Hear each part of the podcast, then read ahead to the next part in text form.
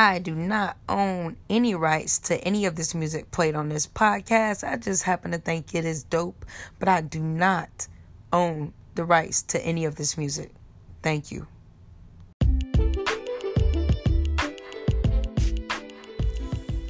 And of course, you know I got to start the episode off like this.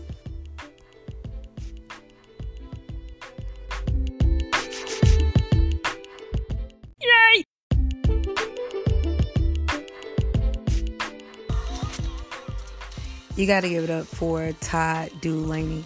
Love that guy. He always get me hyped every Sunday morning. Yes, yes, yes.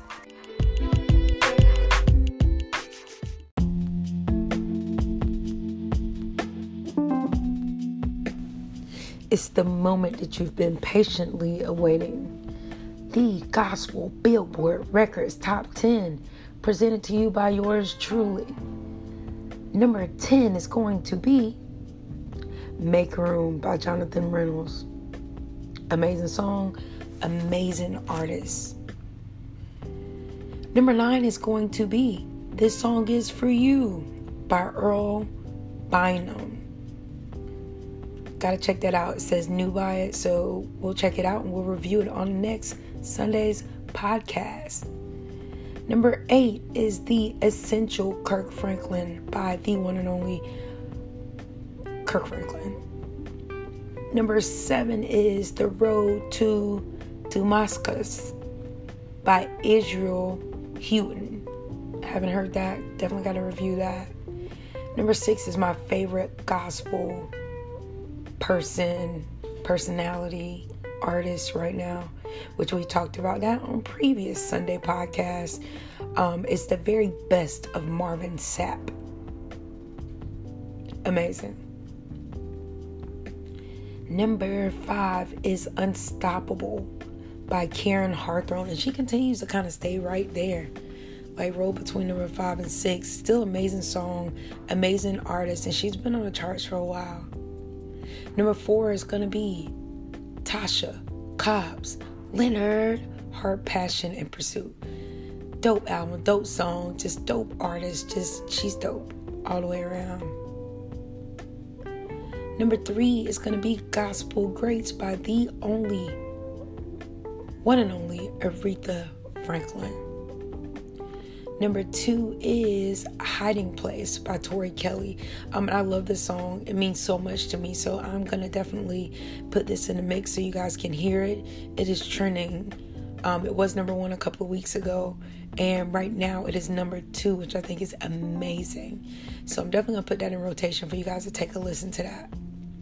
Number one is the Amazing Grace, the complete recording by the one and only Aretha Franklin. And if you follow my podcast, you would know that she's been trending number one and number three um, on the charts like consistently. Um, and this actually says that she has been seven weeks on the charts. So I just think that's amazing.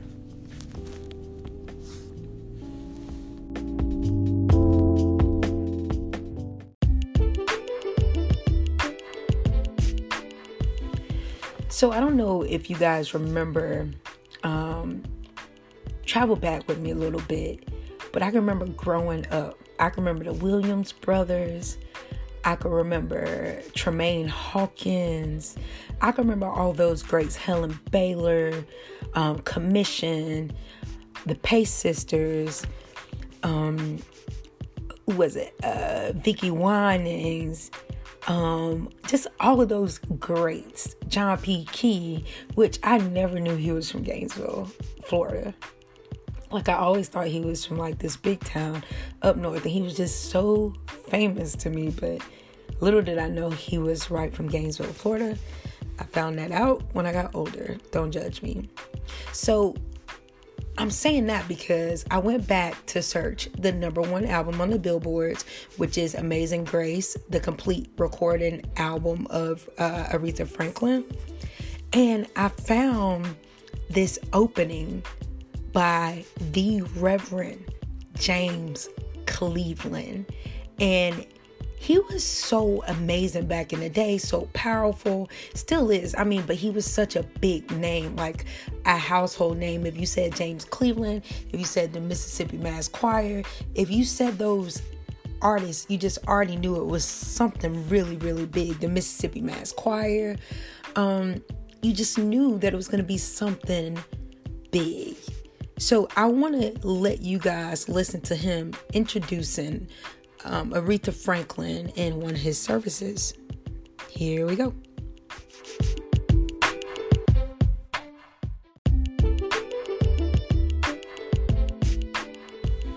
So I feel like because Tasha Cobb, this album is still holding strong at number four, like we discussed previously. Um, Heart, Passion, and Pursuit. I feel like I gotta put her in rotation. So here is two songs by the great Tasha Leonard.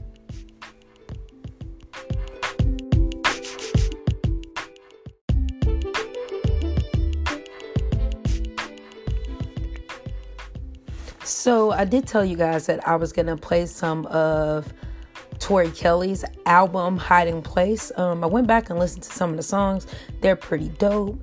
Check them out and let me know what you think. Again, this was number two on the billboards. It is Hiding Place by Tori Kelly, and I think the album just came out. So let's let's look at listen to some um, snippets.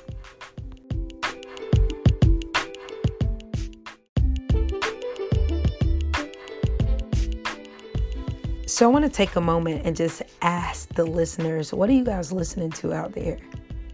Please drop in the messages leave me a voice message at the end of the podcast. It will play during the podcast if anybody's listening. Um, what are you guys listening to out there? What do you think is great? Who would you like to hear drop an album? Um, for me, I would like Commission to come back together and drop an album. I think it'd be so great. Not only just great, it would be so dope. It would re it would just re-give the word dope a new definition, like commission.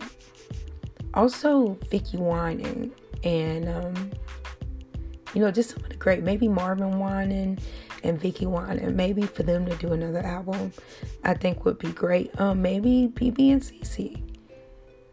Those are for me. But for you guys, what do you think? What are you thinking? Who would you love to hear come back out with a new album. I mean, it's never too late. Obviously, if you look on the R&B and the rap and the hip hop side of things, people are dropping albums like in their very seasoned age, as I like to call it.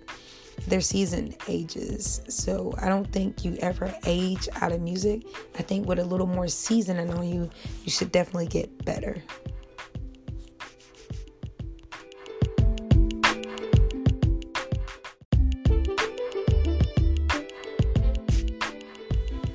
And of course, guys, jokers, it was nice talking to y'all tonight. Happy Sunday. I wish you nothing but blessings through the week, through your life. Um, positive energy, meta, whatever you believe in. Just know Jesus is real. He's here and He's with us even when we think He's not. He's working it out for our good. You guys have a great, great, great week.